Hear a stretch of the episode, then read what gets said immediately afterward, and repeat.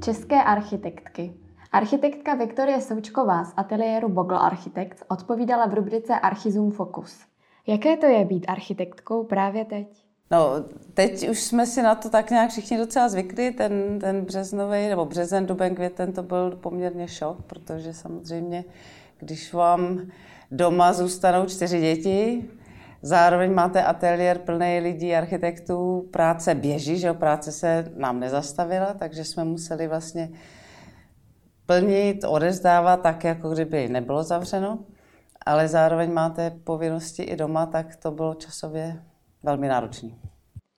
Má podle vás nějaký vliv na práci a navrhování staveb to, že ateliér nebo studio řídí žena?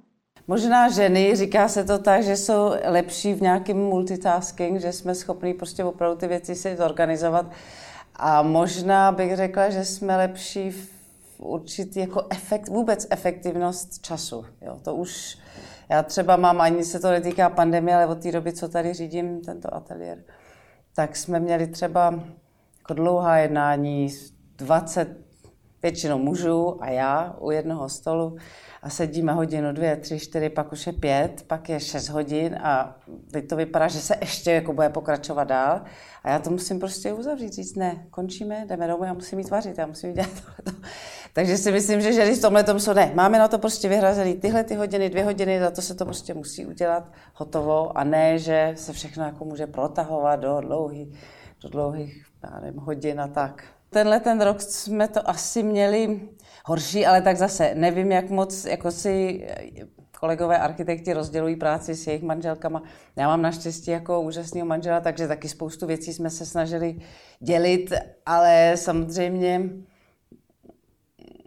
bylo toho na mě určitě víc, než jako minulé roky, protože přesně no, domácí vůka a člověk byl pořád na telefonu, pořád online.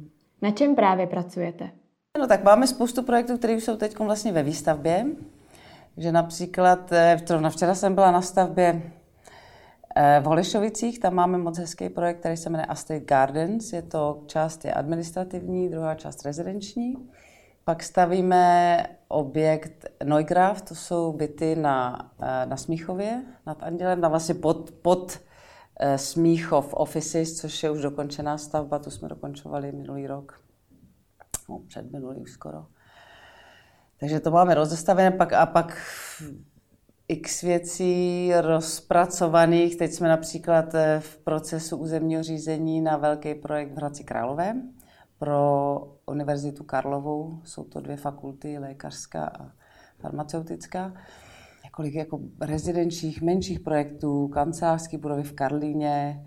Možná právě v tom asi je ten, ten, ta naše jako výhoda, možná výhoda, že ta, na, ta jako idea toho našeho ateliéru, vůbec Bogle Architects, je v tom, že my nemáme jeden, jednu typologii.